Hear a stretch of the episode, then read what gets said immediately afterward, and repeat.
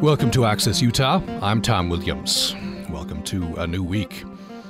We're going to talk with Kirk Millson today. He's author of 9,000 Miles of Fatherhood, a true story. Surviving crooked cops, teenage angst, and Mexican moonshine on a journey to the end of the road with his 13 year old son. Many transformations resulted, and that is our conversation coming up. But first, unfinished business from Thursday. We uh, talked, we revisited our conversation from last year with uh, Doris Kearns Goodwin, Pulitzer Prize winning uh, author of uh, Team of Rivals. And the book we were talking about uh, was about Theodore Roosevelt and uh, his vice president, the Gilded Age, and the Reformation, the Reform era. And this is what Steve in Arizona says about the conversation by email. Your distinguished guest states that for decades the government seemed more the problem than the solution. I must disagree. It's not that the government seemed the problem, but rather that a well funded movement whose principal spokesman was Ronald Reagan falsely claimed so and actively foisted this damaging perception on a substantial portion of the American public. But the government itself was not truly the issue. It was a false perception created for political purposes. I would also like to disagree on a second point Ms. Goodwin makes. She spoke about the Gilded Age belief that private interests were more powerful than the government, and she noted that the solution was for the government to actively confront these powerful interests. She goes on to contrast that with the modern era and tells us that today the problem is that government is too bureaucratic to effect such a solution. But I think the problem today is a perfect mirror of the Gilded Age. Again, in many ways, the private interests are more powerful than the government, but it is not bureaucracy that stands in the way of a fix, but rather it is the fact that we have a system of effectively legalizing bribery in Washington and state capitals, and so the government is controlled by private interests and is unwilling to confront them. That is Steve in Beaver Dam, Arizona. Thank you for your perspective, Steve. This uh, ca- uh, conversation can continue on our website, upr.org. Just look for Doris Kearns Goodwin there. Now to 9,000 Miles of Fatherhood. Uh, Kirk Millson was forced out of his high ranking editorial position at the local newspaper. He couldn't bear the thought of starting all over, crawling back to the copy desk, so when his new boss offered him a leave of absence, he jumped at the chance to realize his dream of driving the more than 4,000 miles from Salt Lake City to Panama's Darien Gap. His wife readily consents, with one minor catch he has to take his son Peter along for the ride. And so the book, 9,000 Miles of Fatherhood, follows uh, Kirk and his emotionally estranged 13 year old son on a four month long journey in this true no frills travelogue. In spite of robbers, corrupt law enforcement, their subpar Spanish, Kirk and his son Peter undergo an astonishing transformation. We welcome in uh, Kirk Millson. Thank you for joining us. Thanks for having me. Uh, thanks for coming up. Appreciate uh, you, uh, you, you, you and your wife uh, live in Salt Lake City, I think. Yes, yes, we do. And uh, I was just a little worried about the cell service and dropping off, so we thought we'd come on in. Well, it's always better to have have you in, in studio. Yeah. And uh, we uh, do have your wife Alison in studio with us as well. So maybe we'll, we'll uh, throw a few questions your way as well. Okay. Um, so let's let's just uh, start at the beginning. Uh, Salt Lake Tribune was your employer, and it uh, you started at sort of at the bottom, copy editor. I had, but somehow reached the lofty heights of editorial writer. Yeah, over twenty years, um, and I was on the uh, editorial board.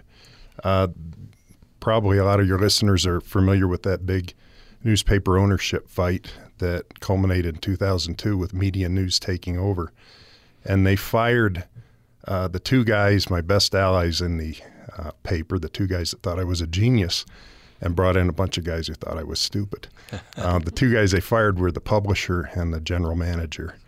Um, so uh, I was forced out of the editorial board, offered a place on the copy desk, and I, at the time I heard that, I just said, "No, I quit."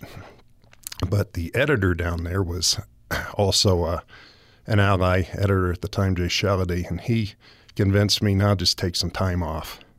Take all you need, you know, come on back uh, when you feel like it.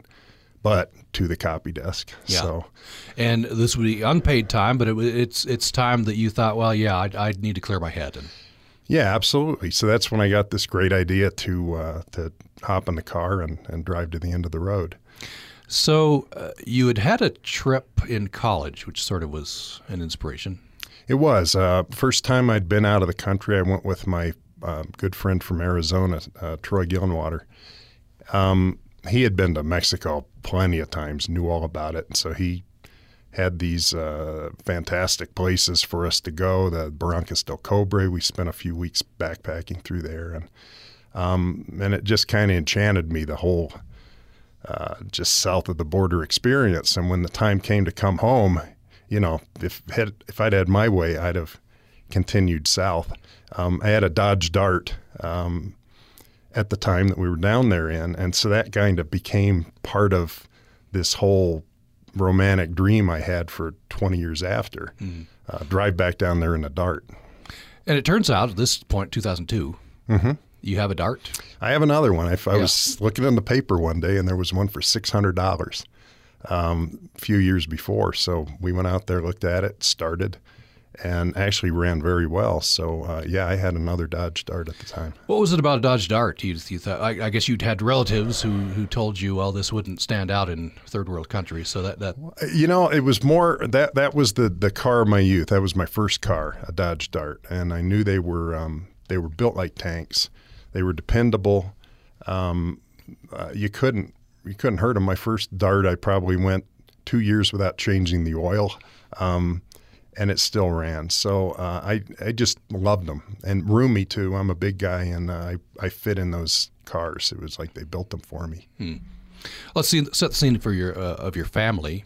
You and your wife Alison, two children. Mm-hmm. Um, your your son Peter, 13 years old, and a daughter Hannah, who's what 10, I think, at the time. At the time. Um, and, this this job as as editorial writer was higher up, was more prestigious than copy editor, but mm-hmm. it was pretty stressful, and, and you couldn't turn the switch off. That's that right. It, problems. It was all consuming. It was one of those jobs where I'd get into a, a, an issue and research it and write it and take it home and look at it again and noodle it and rewrite it and get up at five the next day and go in early and work on it till I had to turn it in and start all over again. I didn't, you know, I didn't have weekends off. I didn't have nights off. And I kind of felt, I think a lot of guys are like that when they have a job that's kind of consuming. They feel like entitled almost to check out from the family. You know, I'm doing my part. Um, don't bother me. Yeah. And uh, I, I, think that had a negative influence on my son in particular. Mm-hmm. You're right that uh, other members of the family knew to sort of steer clear he's a 13 year old boy. I guess he, so he'd kind of come into your crossfire. Yeah. yeah, he would, and you know, loud, and we'd also had a very good relationship when he was little. Did a lot of camp and things like that. So suddenly, Dad doesn't want him around anymore. Is is how I look at it. And he would try to get my attention, and you know, I'm stressed out and trying to think about how to put this perfect paragraph together, and he's interrupting me, and it just didn't work out well for a couple of years. Mm-hmm. Oh, and Alison, I wonder if we could bring you in. Is that okay? Sure. Move your yeah. phone there, okay. there closer. Uh, one thing stood out. Kirk says that, that at least one of the perks of the job was he felt like it, it sort of made you proud. Oh, that, that you, yeah. you could drop. Okay, my my husband yeah. talked with Senator so and so. Yeah. I, I, that's true, but I think it was more in his mind that he was proud about that. Oh, okay, right. That yeah. he could make you proud. Yeah, in, yeah, in, in yeah, mind. Yeah. yeah. I, I was happy with him being on the copy desk too. Yeah, yeah, yeah. Uh, so the, tell, the, the, one thing that was a big change is that now he was home in the night, and because for years he'd worked evenings, and and it was just the kids and I for dinner and bedtime, bath time, whatever. Whenever like the two nights he'd be home a week, it was a party time. It's like Dad's home, and we do something special. So at, at, the very first, when he was home every night, it was like, yay, this is just so great. And we were expecting, you know, kind of our party time. And then it's like, oh, wait a minute, it's not so fun anymore. Turned into more kind of a stress yeah, because, yeah. Uh, as you say, Kirk, you couldn't turn the switch off. You yeah. were always thinking about the about the job. Uh, so uh, it sounds like Hannah dealt with things differently than Peter. Hannah was much quieter and. Um, that was just you know kind of stayed below the radar and kind of could sense things. Peter was just a typical boy, you know, a lot of energy and wants to play and have a good time and yeah, yeah, maybe not as in tune to oh, I better be quiet and you know he learned, but right, right, you learn. So Kirk, you you hatch this idea. Mm-hmm. It, it, just comes to you. I think you remember this 1983 trip. Mm-hmm. You you think, hey, I've got time off. I don't want to sit around the house. Right. I'm going to go to the Darien Gap. Yes. Use my Dodge Dart, But then you think, I'm never going to be able to sell this to my wife. Well, no, you know, you can't go home and say, hey, I've lost this job. Um, I'm going to take all our savings. I'm going to drive to South America and I'll see you in four months. I just knew that wasn't going to fly. So I enlisted my son. Um, just makes it more respectable. Um, you know, I, I have to admit at the time, if I could have got out of town by myself, I would have. Yeah. And there, there's a kind of a long pause. You broach this to, to Peter. Mm-hmm. And he does say yes. He does, but you know, again, he's probably at first thinking, "Well, wait a minute, trapped in a car with this uh, grumpy old man um, doesn't sound like much fun." But Yeah. ultimately, he uh, he decided, "Yeah, I'll go." Yeah. Well, and, and what 13 year old boy doesn't jump at a chance to miss four months of school? Yeah, I guess know? that's a selling point to him. Yeah. like, yeah. So in the meantime, you're nervous. You don't know what Alison's going to say. And the surprise was, Alison, I wanted to go. Yeah. And and we had had a dream for a number of years trying to figure out how we could get our whole family down south of the border, spend a year, learn Spanish, you know, keep our house somehow, keep our job somehow to come back to, and we just couldn't make that fly. So Yeah. It was like this was the only way it was really going to work. uh, uh, you had to stay home, earn some money. Uh, you couldn't afford to take off, especially he just lost his well, job. and- yeah, and to you know keep my job for a year to come back to that wouldn't have worked. Or, I mean, we had tried in the past, not, or just trying to come up with ideas of how to make it work, and it just, it was we couldn't overcome the obstacles.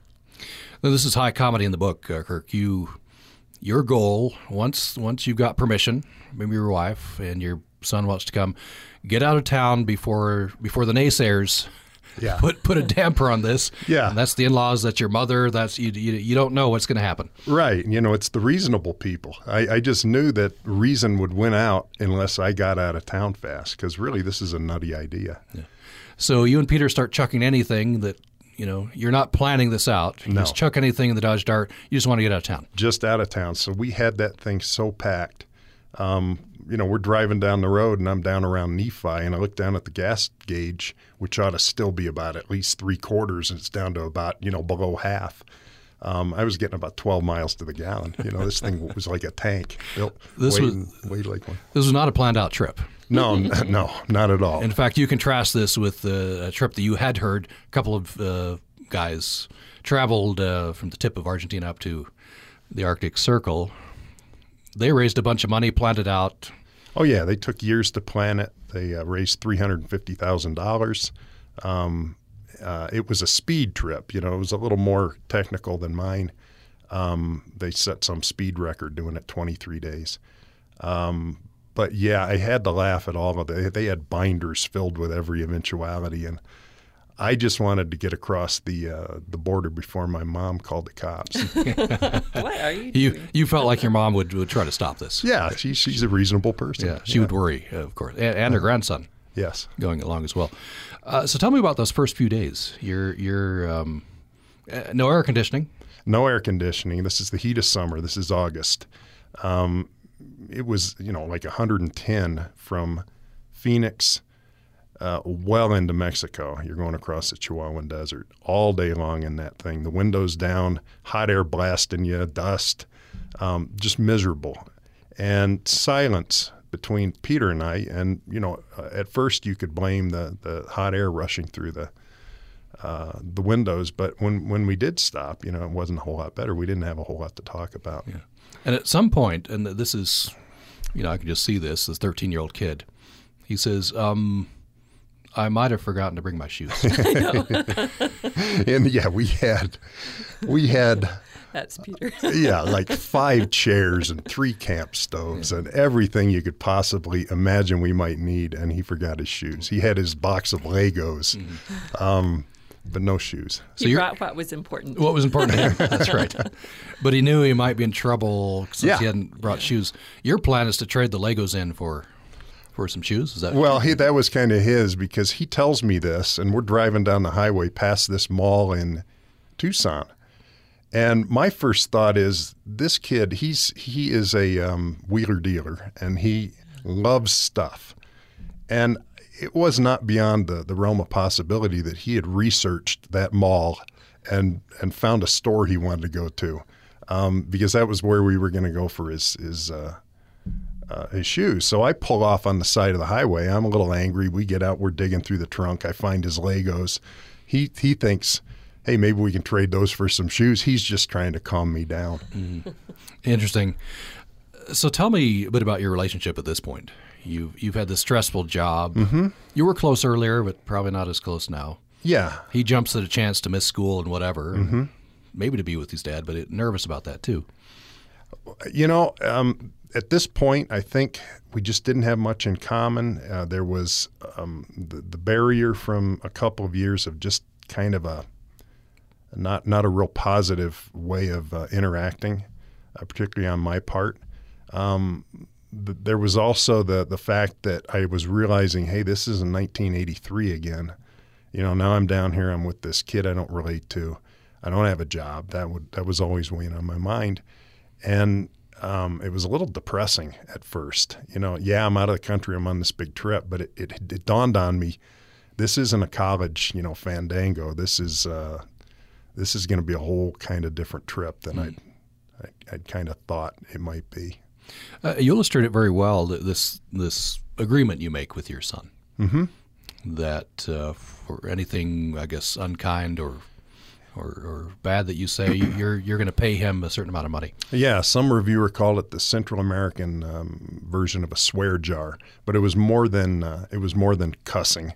Uh, that wasn't the big deal. It was um, it was just trying to relate to him more positively, not saying no, no sarcasm. You know, if I raise my voice, I had a tendency, which I learned on this trip, to get tired, stressed out, whatever, and dump on the people closest to me. Um, and and I realized that, and so I started paying him uh, every time you know I felt guilty about doing something, and it, this did two things: made me think about it, think before I said something, and for him, I think the important thing was he realized I was trying. He realized the problem wasn't him; problem was with me, and um, that you know that that I was really working hard. That I really did love him. Hmm. So that must have been very important to him. I think it to, was. To yeah. realization. Yeah. Yep. His uh, his confidence started building from that yeah. point. Tell me what he said when you broached this. Well, this plan. I told him you're going to make some money anytime I cuss, anytime I raise my voice, anytime I say anything uh, thing unfriendly. And he sat there for a second and he goes, I'm going to be rich. did he get rich from that? Or did you Not, well, it, uh, I guess? Probably the first week he made the 90% of what he made the, the rest of that trip. Mm-hmm. You know, it's hard, it's hard habit to break, but yeah. um, toward toward the end of that week, you know, he's like he's almost goading me. Yeah.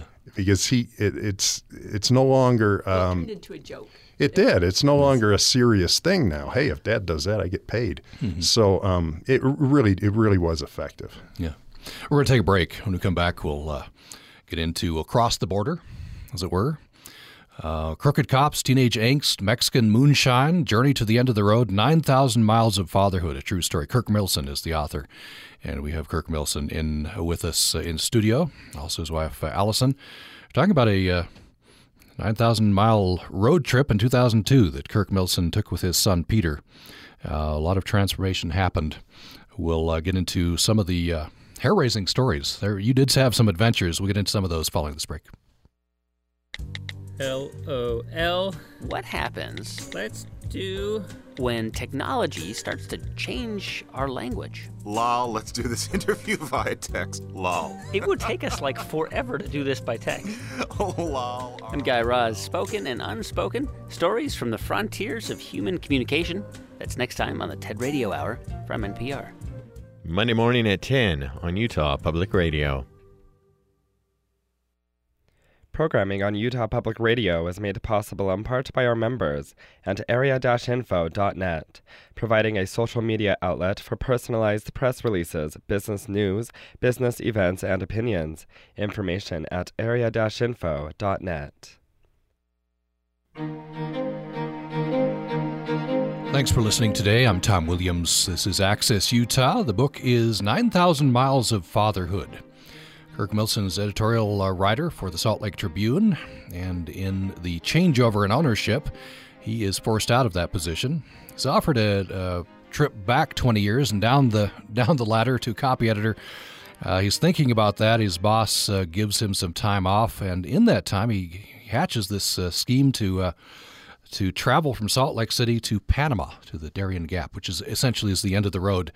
Um, but to be able to do this, he has to take along his 13 year old son. Turns out to be a a uh, journey of fatherhood and uh, and improved uh, relationships and and there are many adventures. Teenage angst crooked cops mexican moonshine and uh, many other adventures. The no-tell motel.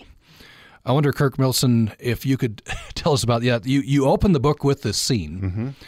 Um, I, you're i think you've crossed the border now. You're into Yeah. into Chihuahua mexico City. uh, tell us about that Okay. Well, because we had so much stuff and I had this car, I was I wanted to find a secure uh, hotel. Um, this first one and every one after that, uh, we wound up going to were these places that guys would take uh, prostitutes, um, illicit affairs, whatever. They call them the no-tell motels. But the reason they did is they had garages. They were secure. So we pull into this first one. I have no idea what we're pulling into. Guy waves me into the garage, pulls the garage door down, opens this little slot uh, in the garage door, and trades me a key for some money. And then we go on upstairs, and um, there's a knock on the door. A little later, I'm coming out of the shower. I had we had run out. I had gotten a six pack of beer. I was you know thirsty from all day in the car, and manager comes in and he comes strutting down the hall and i hadn't gone into the, the room proper yet. I'd gone right for the shower. And he walks in and there's my son in his boxer shorts with a beer he'd grabbed on his chest staring at a tv screen with um, uh, pornography on it. It was one of these uh, no-tell motels. And now the guy wants more money not because you know some some he, he wasn't worried about the uh, tawdriness of this situation. He just thought that uh, you know you're gonna have a boy up here. You owe me more money. yeah uh, amazing He thought the boy was for a different purpose. Yeah, yeah, and that was like every place we went. yeah Those were the places we wound up because it was it had secure garages. yeah and they were cheap. Right.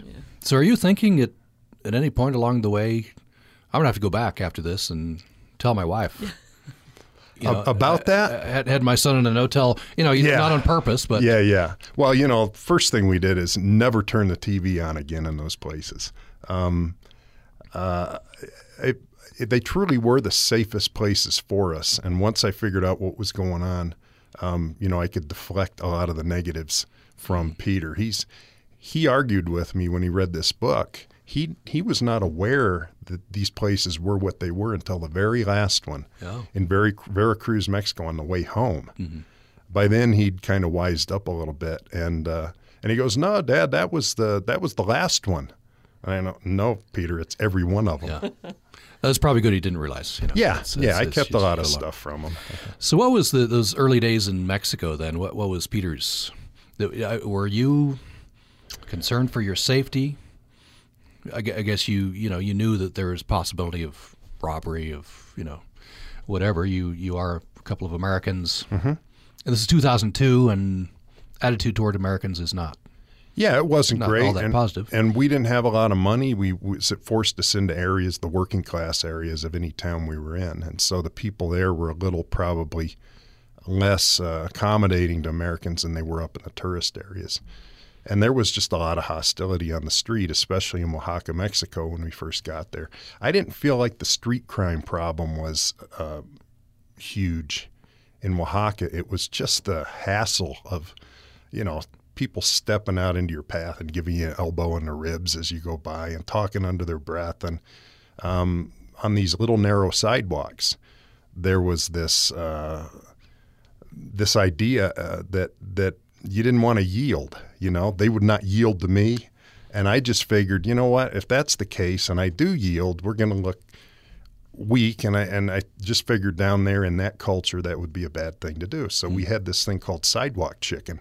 Where every time we came upon somebody, somebody had to give way, and we'd wind up wrestling past each other. And Peter, who's following along behind, you know, th- he doesn't like any of this. He's not a confrontational kid. A little nervous being down there anyway, and uh, and I think it just um, you know, that first week, week and a half, um, was a little more stressful on him than uh, uh, ideal.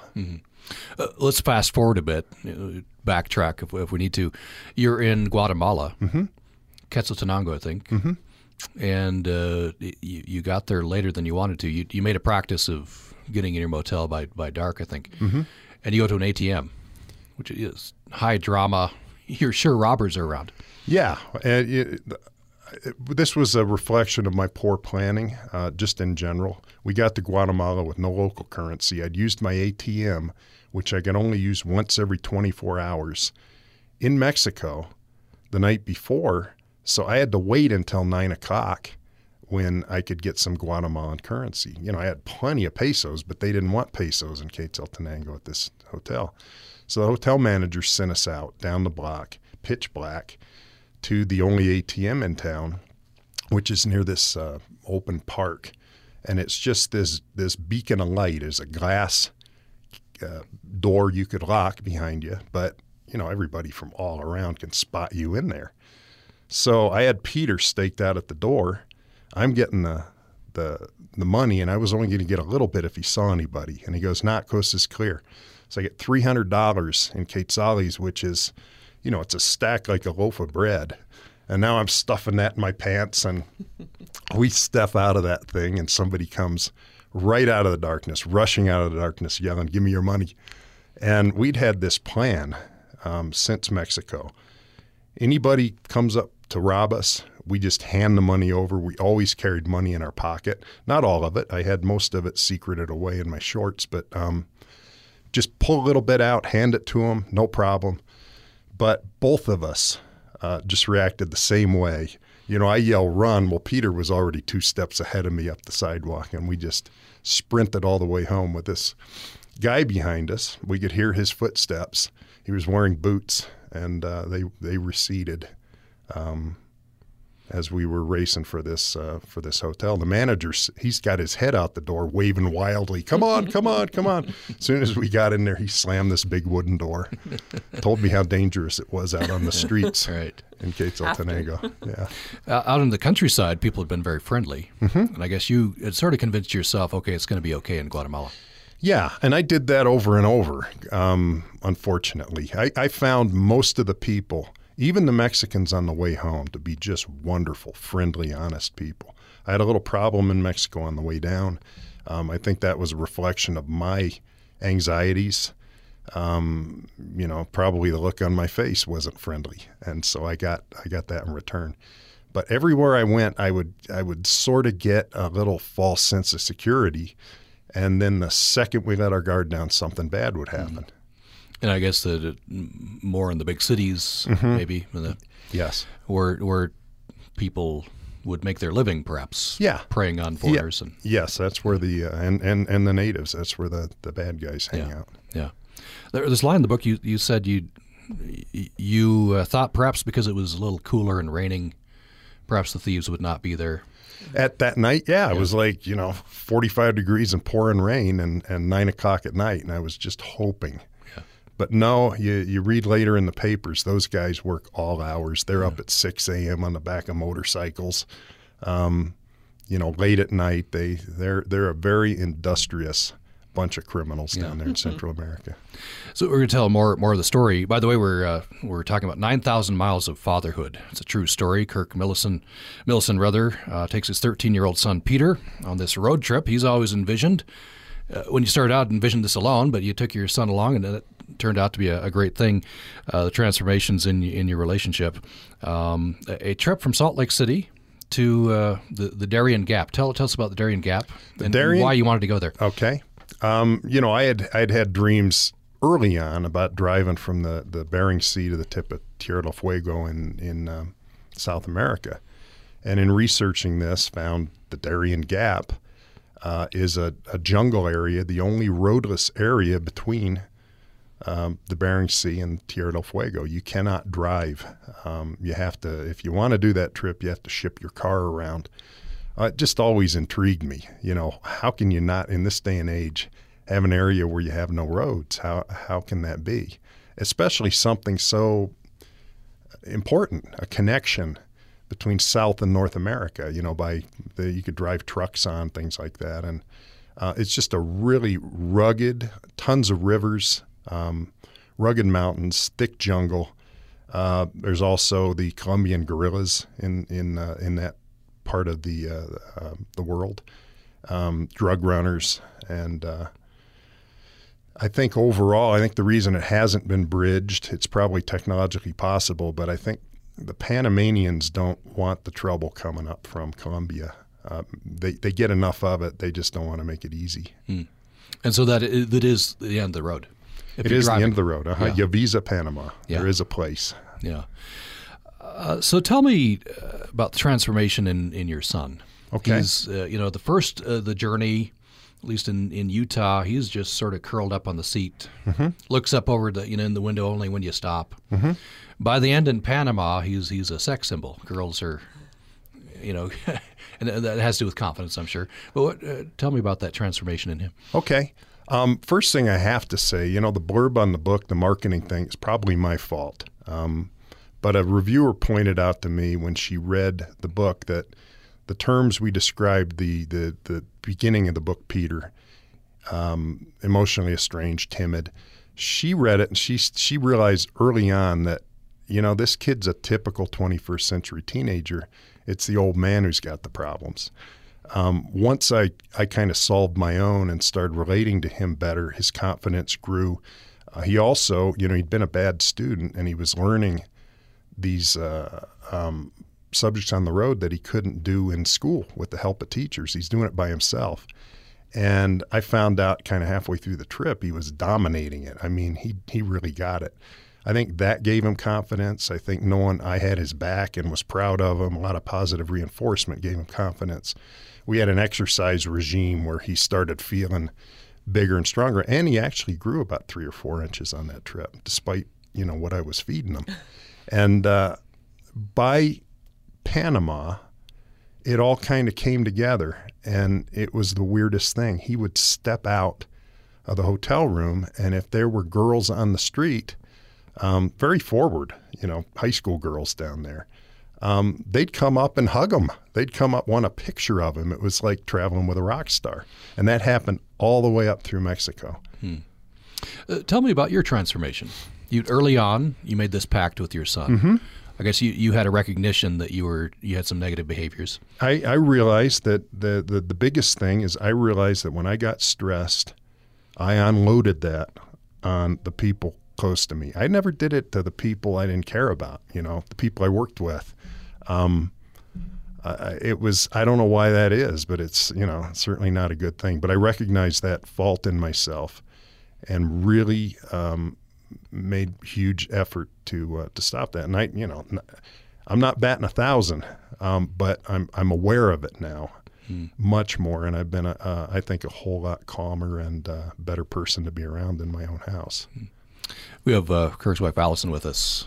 I wonder what you noticed when your son and and uh, husband got back from this nine thousand mile road trip.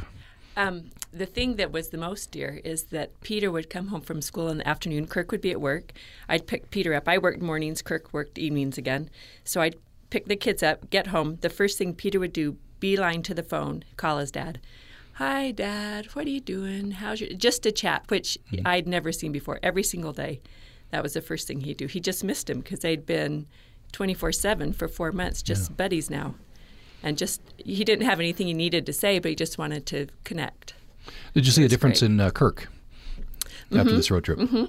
Although now we were back to our only seeing each other like twice a week. So, Yeah. yeah. But, But- but- Uh-huh. yeah, much calmer and, um, you know, just it was a lot more pleasant around the house. Yeah. What about uh, Hannah? This rub off your relationship with Kirk with with your daughter?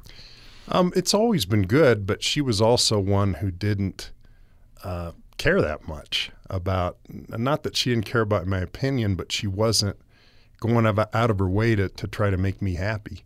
She was a self motivated kid, um, a lot of confidence, I think, in her abilities from the beginning, and um, you know, just we just stayed out of each other's way uh, uh, during those years when I was uh, working pretty hard. But um, yeah, she she didn't suffer from that. I don't think she cared that much.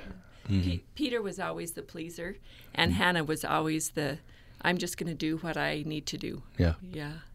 Now, of course, you wanted to go on the trip. You you couldn't. You, you come back. You hear the stories. Yeah. Were you jealous? Wish I could have gone. Well, in a way, I, I've finally learned after 29 years, though that it was less than that. Um, you know, from the outside, you think this is going to be a great trip, and that sometimes there's hardships and things going on. And You're like, oh, I guess I really didn't miss out on Right. that much.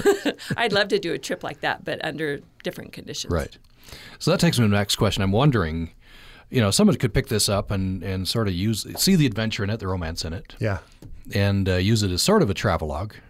Although you'd have to have an adventurous spirit to to do this yeah. rather than go the touristy Yeah. route. But some people much prefer that, and I wonder Yeah. what your advice to the to those people would be if you want to just get in the car and Yeah, take a well, trip like the, this. the car thing, I, I wouldn't recommend. Even then, it was a bad a bad thing. We were a target. U.S. plates make you a target with the police, with um, uh, the border kind of the guys that hang around the border, the flim flam guys.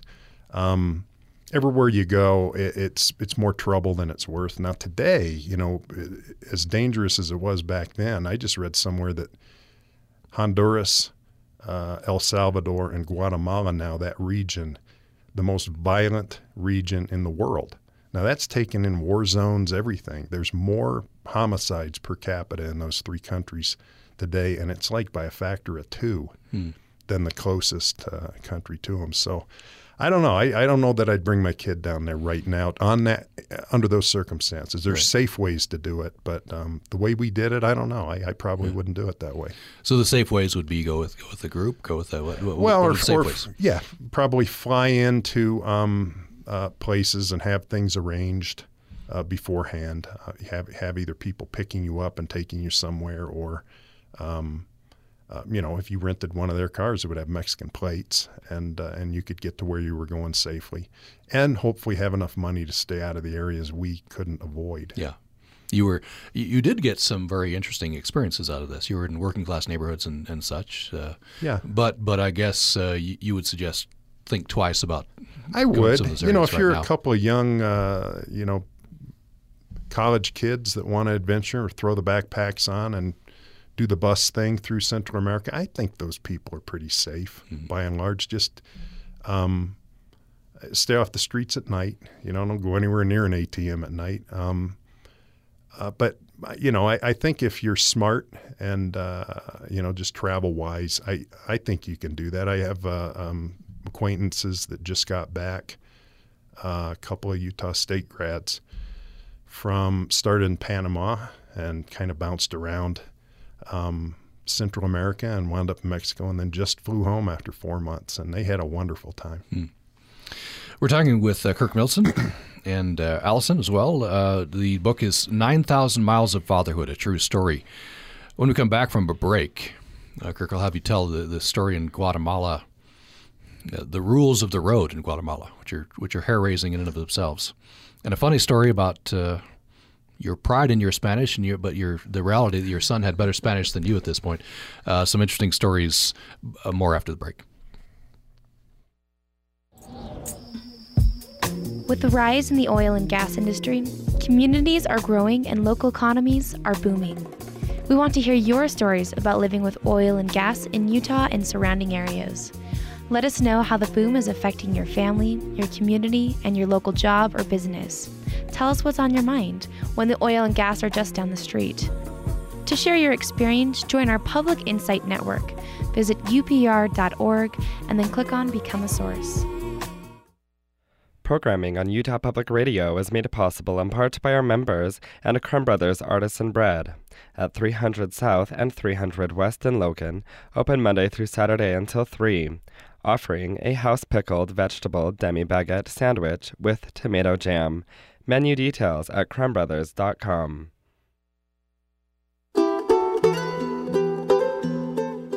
Thanks for listening to Access Utah. I'm Tom Williams. We are on the road with uh, Kirk Millson and his son Peter. The book is 9,000 Miles of Fatherhood, a true story, surviving crooked cops, teenage angst, Mexican moonshine on a journey to the end of the road, the transformations that happen in this uh, father son relationship. When he was forced out of his high ranking editorial position at the Salt Lake Tribune, Kirk Millson uh, can't bear the thought of starting over, crawling back to the copy desk. So when his new boss offers him a leave of absence, Kirk jumps at the chance to realize his dream of driving the more than 4,000 miles from Salt Lake City to Panama's Darien Gap. His wife consents. There's a catch, though. He has to take his son Peter along for the ride, so Peter gets this experience as well. We're telling uh, parts of this story. The book is out from uh, Cedar Fort uh, and available. And the website, by the way, 9000miles.net. So, Kirk Millson, uh, I guess as young people are wont to do, um, your son picks up Spanish quite readily. And uh, much to your chagrin, I guess, uh, damaging your pride, he, he, he, at a certain point, his Spanish is much better than yours. Oh, very quickly. I'd had two years of college, University of Utah Spanish, and I couldn't speak it. Um, he's down there a month, and you know we're we're about to leave Mexico, and I want to get the car kind of ready for the next leg. Um, so I took it in to get an oil change, and we're sitting around there, and the guy pulls it under this uh, tin roof kind of lean-to thing, and and he's going at it. I'm a little nervous because I had told him what I wanted, and he'd fired back 100 mile an hour Spanish, and I didn't understand a word of it, but I'm kind of thinking it's probably going along okay. So I go wandering over and I go, uh, How's it going? He goes, Oh, it's good, good. So I go wandering back. I'm feeling pretty good about myself. And I tell Peter in Spanish, showing off a little bit, he's almost done with the oil change. We'll get the car in a minute. Peter goes, Well, they have to finish the steam cleaning of the engine first in Spanish. And I go, They're not going to clean the engine. He goes, Yeah, they are. And I go, I didn't tell him to do that. And he said, Well, you didn't say no. well, I look over and you can't see the car anymore. There's a cloud of steam. He's in there hosing this thing down. You know, those old cars, they're not meant, you can't get water in them. Yeah. And the alternator um, was soaking wet. And I just knew down there in that climate it was only a matter of time before it went bad, rusted shut. And it did, which caused us a lot of problems later on. So, with the money you took, uh, how did you afford the the the trip. I think you had to stop a while in Oaxaca. We did. We that that was the thing on the road with that gas guzzling car. Um, that probably took a third of the money we left with just driving that car. It was a big mistake.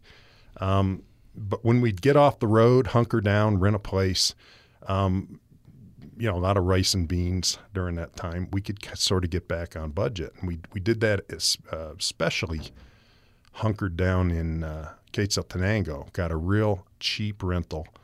Um, tried to live on you know a couple bucks a day. Um, food, which you can do, but it's miserable food. Um, and got to the end of that, and we think we're back on budget. And well, I had some money hidden in the car in a carton of oil. And so the last day in Quetzaltenango, time to get the thousand bucks out of the oil can, and I'd had it wrapped up in triple wrapped in plastic bags. And as I'm pulling them apart, I'd pull the first plastic bag out. You you dump out a you know substantial amount of oil. Second bag, same deal. We got down and those those bills were soaked soaked with oil, black, smelly, unusable down there. So after a uh, a month of um, you know Spartan living doesn't doesn't begin to tell the tale of that um, suddenly we're thousand dollars down again. Amazing, amazing.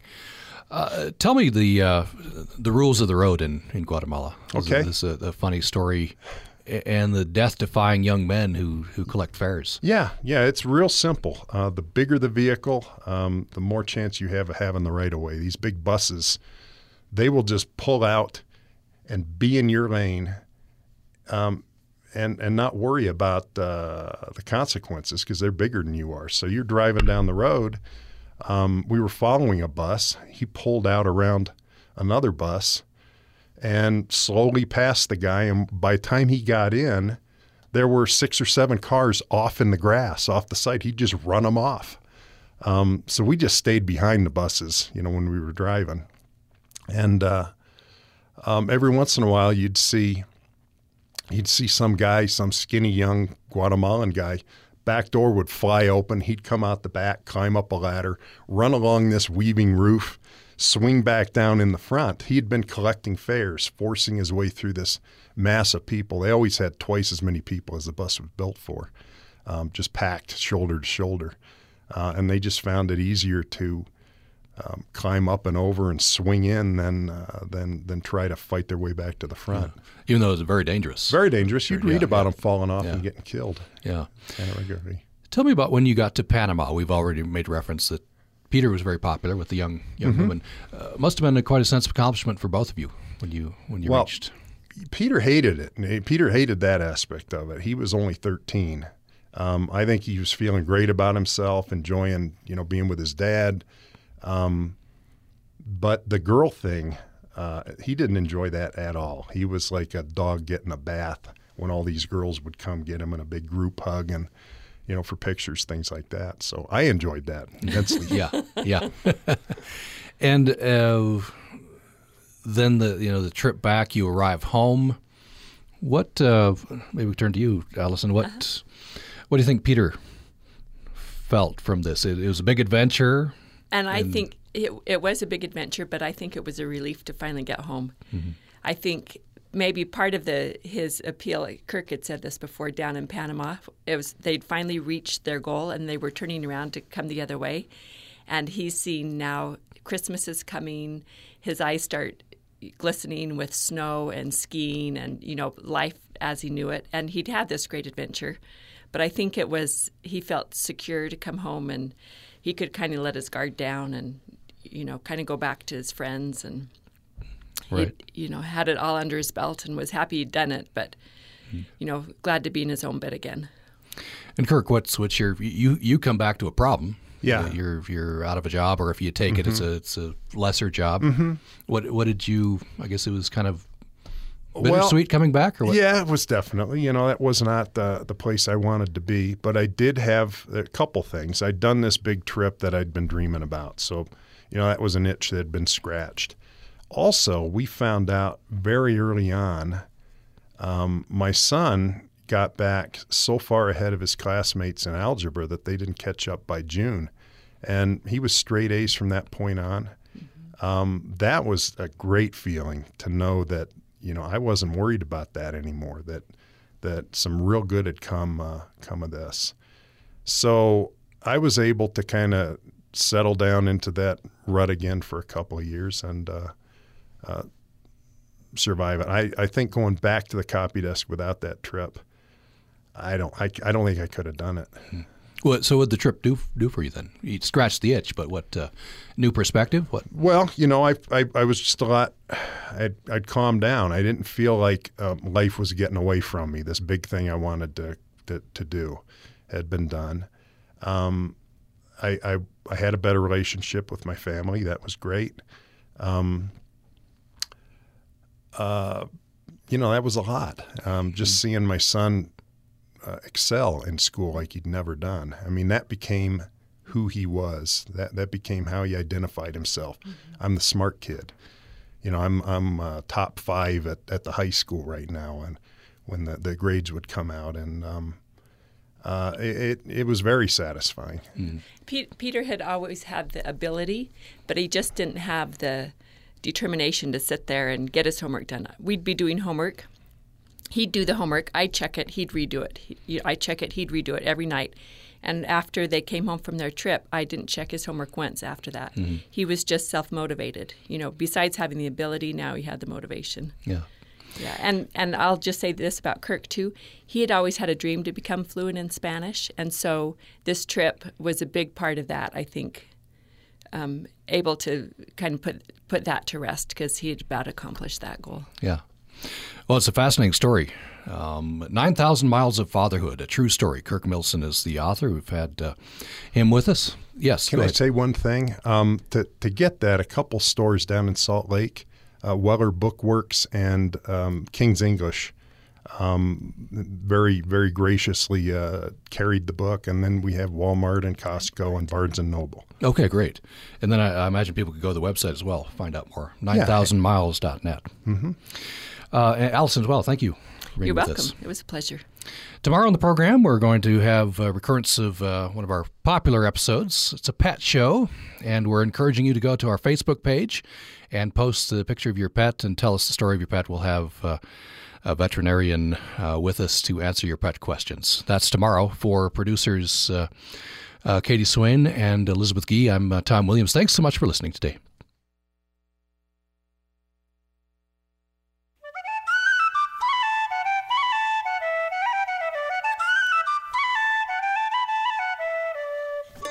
Welcome to Wild About Utah, a partnership of the Bridgerland Audubon Society, USU Extension, and the Quinney College of Natural Resources at Utah State University. This is Linda Kervin for Bridgerland Audubon Society. Weedy plants of Old World origin threaten natural areas throughout the United States.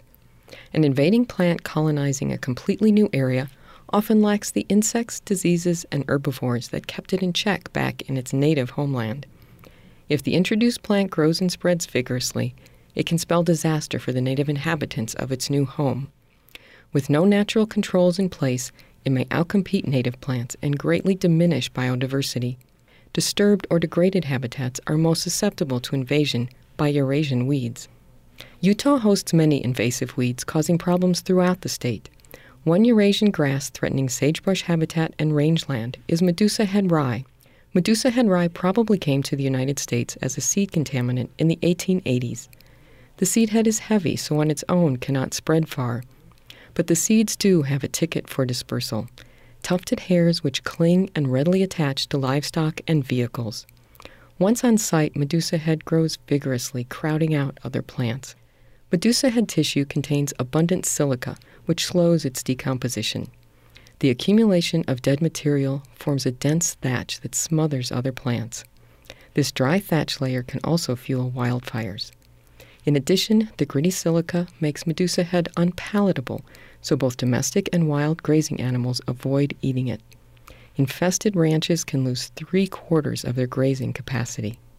Sage grouse are already in trouble due to habitat loss, and Medusa head has invaded more than 10 million acres of the sagebrush that sage grouse call home.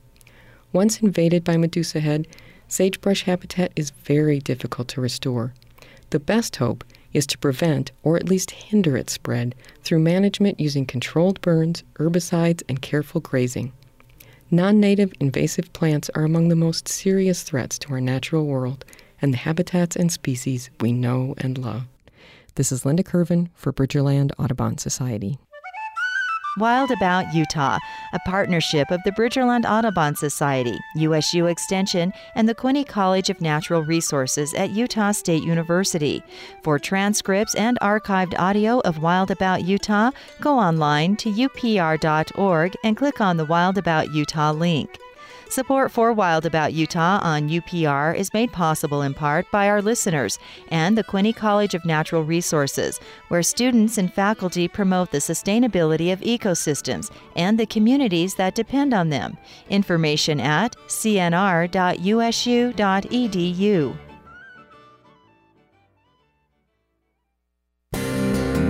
Access Utah is a production of Utah Public Radio.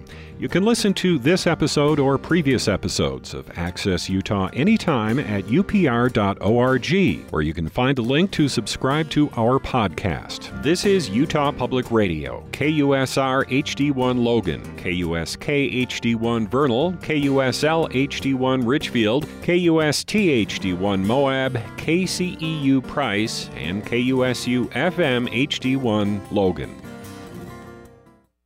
Thank you for listening to Access Utah today. Utah Public Radio is a statewide service of Utah State University and the College of Humanities and Social Sciences. Stay tuned for the TED Radio Hour coming your way. It is now 10 o'clock.